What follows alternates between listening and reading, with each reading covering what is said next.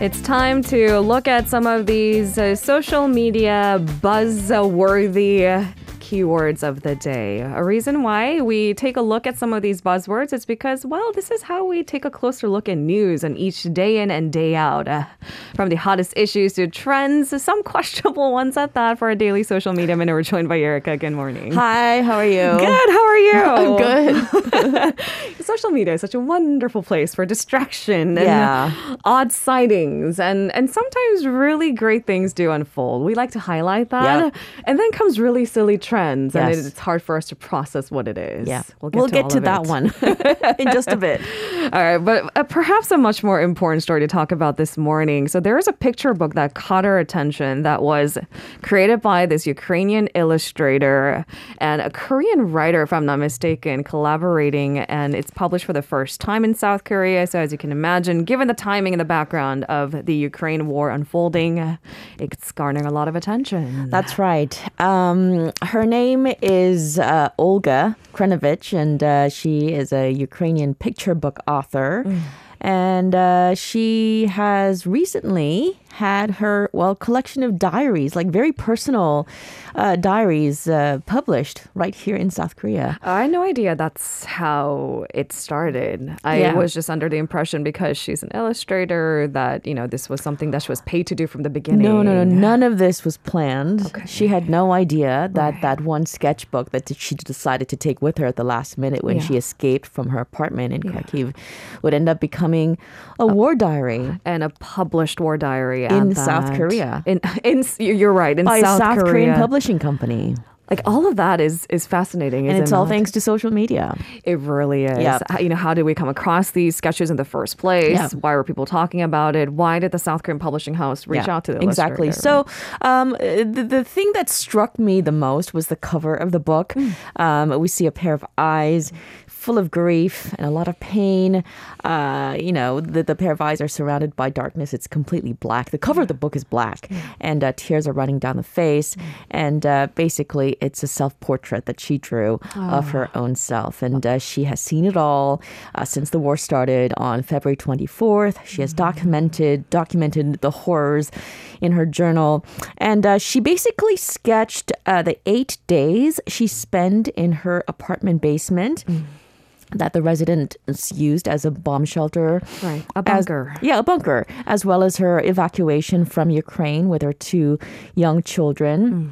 And uh, she she decided to share these sketches with the outside world through social media. She didn't have an agenda. It, Actually, it really doesn't seem that way. She just wanted to maybe share what was happening, Yeah. a firsthand experience. Exactly. She shared the sketches on Insta through Instagram story, uh, and uh, you know people started to take notice, even those here in South Korea. And then the publisher got their hands on it. Uh, How did our stories end up being published into a book? Because I feel like there's a lot of steps in between for a South Korean publishing house to reach out to an illustrated uh, kind of far away from us. Exactly. So uh, Olga, uh, she she had some Korean followers. I mean, we're all keeping our eyes on this war in Ukraine, and uh, I guess the followers, uh, you know, told uh, this uh, publishing company 문학동네 what they saw on Instagram, and uh, the the publishing house's new brand 이야기 장수 uh, actually checked out these sketches themselves, and uh, um, the author was recently interviewed by Yonhap News over the weekend via Zoom, and uh, yeah, uh, she she basically shared her experience mm. about how this book came to be mm. and um, mm. you know she, she she even this one sentence really struck me again she says the possible she said the possibility of a missile hitting her and her children felt like russian roulette If you've ever played or even Yeah. observed the game of Russian roulette, you live it up to chance. Yes. And you're talking about gambling with not just a life of her, but it turns out she's traveling with her two kids, right? yes exactly That's devastating and it's frightening. And until you hear it from a firsthand account, I, I don't think we really understand what it's like. Mm. Right. Even now, I don't, but we have a slightly better glimpse into what it's like to run Correct. from missiles flying in from Yep. Mm. all directions. Uh, I do have to ask, um, because she conducted that Zoom interview, I'm assuming she's safe. Yeah. Where is Olga and her family now? Well, she and her two young children are safer now in a small Bulgarian city. Uh, they're staying as temporary refugees in an apartment Mm. with the help of a local church. Her husband, unfortunately, remains in Ukraine. Her elderly mother also could not escape due to her old age. Mm. Uh, there is a sketch in the book that shows her that scene where she's saying goodbye to her husband at the Polish border. And uh, she says she cried so much while sketching this particular scene that the paper at one point was completely soaked through. Oh boy. I know. And she says leaving her family behind was the most painful part about this whole experience. Uh, she had 10 minutes to say goodbye to her mother. Uh, thankfully, she is still able to make phone calls to her family back home every morning. All right. Yeah. Uh, I, do wonder what led her to decide to document her experiences through her sketches because it, it seems like you know she was you know i i- she was uh, uh, facing all kinds of Yeah. speed bumps along the way, time fleeing.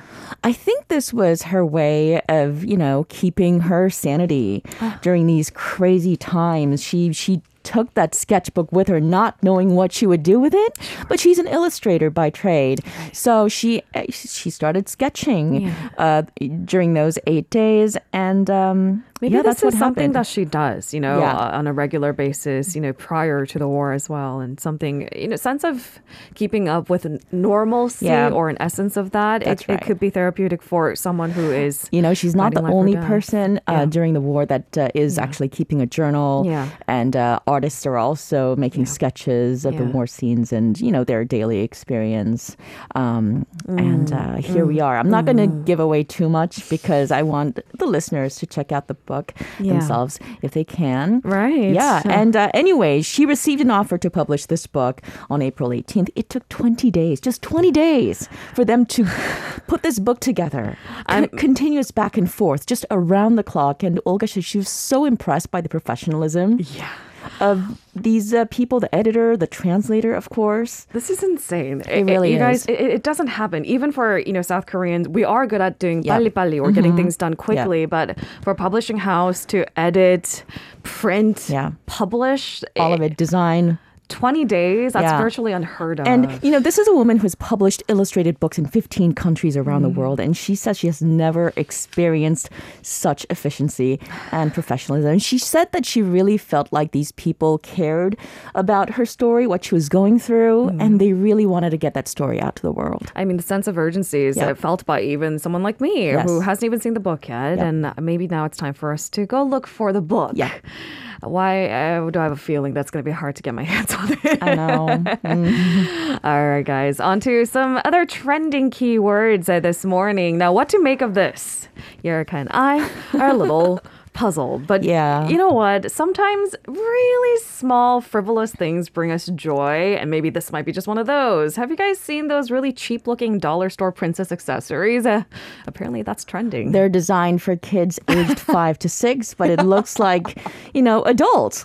You know, people like me and Lena can't get their hands on these accessories because they're selling out. They're selling out. Yeah. You know what's funny is it, it took me back to these like memories of not when I was really, really young. Mm-hmm. Did you ever attend prom? Is that a strictly American thing? No, no, no. I, I, I went to an American high school when I was living in Milan. So, yeah, And, definitely. and it took me back to that. And, and the only reason was because the guy who I went to um, prom with, Uh-huh. he he actually asked me to prom with these princess accessories. And I thought, oh, okay, so I can make these connections now. And that feels nice. Uh, I'm just trying to better understand why this would be Yeah. all of a sudden trendy. So just a few months ago in November, actress Han So-hee turned 27 and she shared how she celebrated her birthday on Instagram. And, uh, you know, we see pictures of her birthday party. She wore this yellow dress and she's wearing these accessories, large earrings and a matching necklace. And, you know, everyone, because she's Han So-hee, Yeah. thought they were expensive from a luxury brand, but it turns out they were purchased from that ubiquitous dollar store, right? okay, so I think it's kind of funny more than anything else. It really is. And it's priced at what, 3,000 won? Really Oh, that's nothing. expensive. it's plastic. there are a series of these sets. Um, some cost a little bit less, 1001. But uh, again, they're being purchased not by children, but by adults.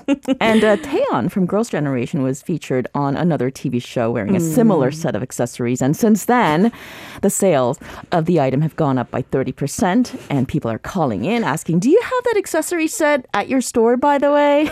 It's so funny because it's so tacky. I mean, even worn It doesn't by- look expensive. It really doesn't, and I, I guess if if that sparks joy, Mm-hmm. why not? If this brings you joy, why not? You know, I'm not criticizing people for wearing these accessories. I mean, but I, I don't know. If you wear it ironically, Yeah. then I'm all for it. You know, if you have a little bit of fun with it.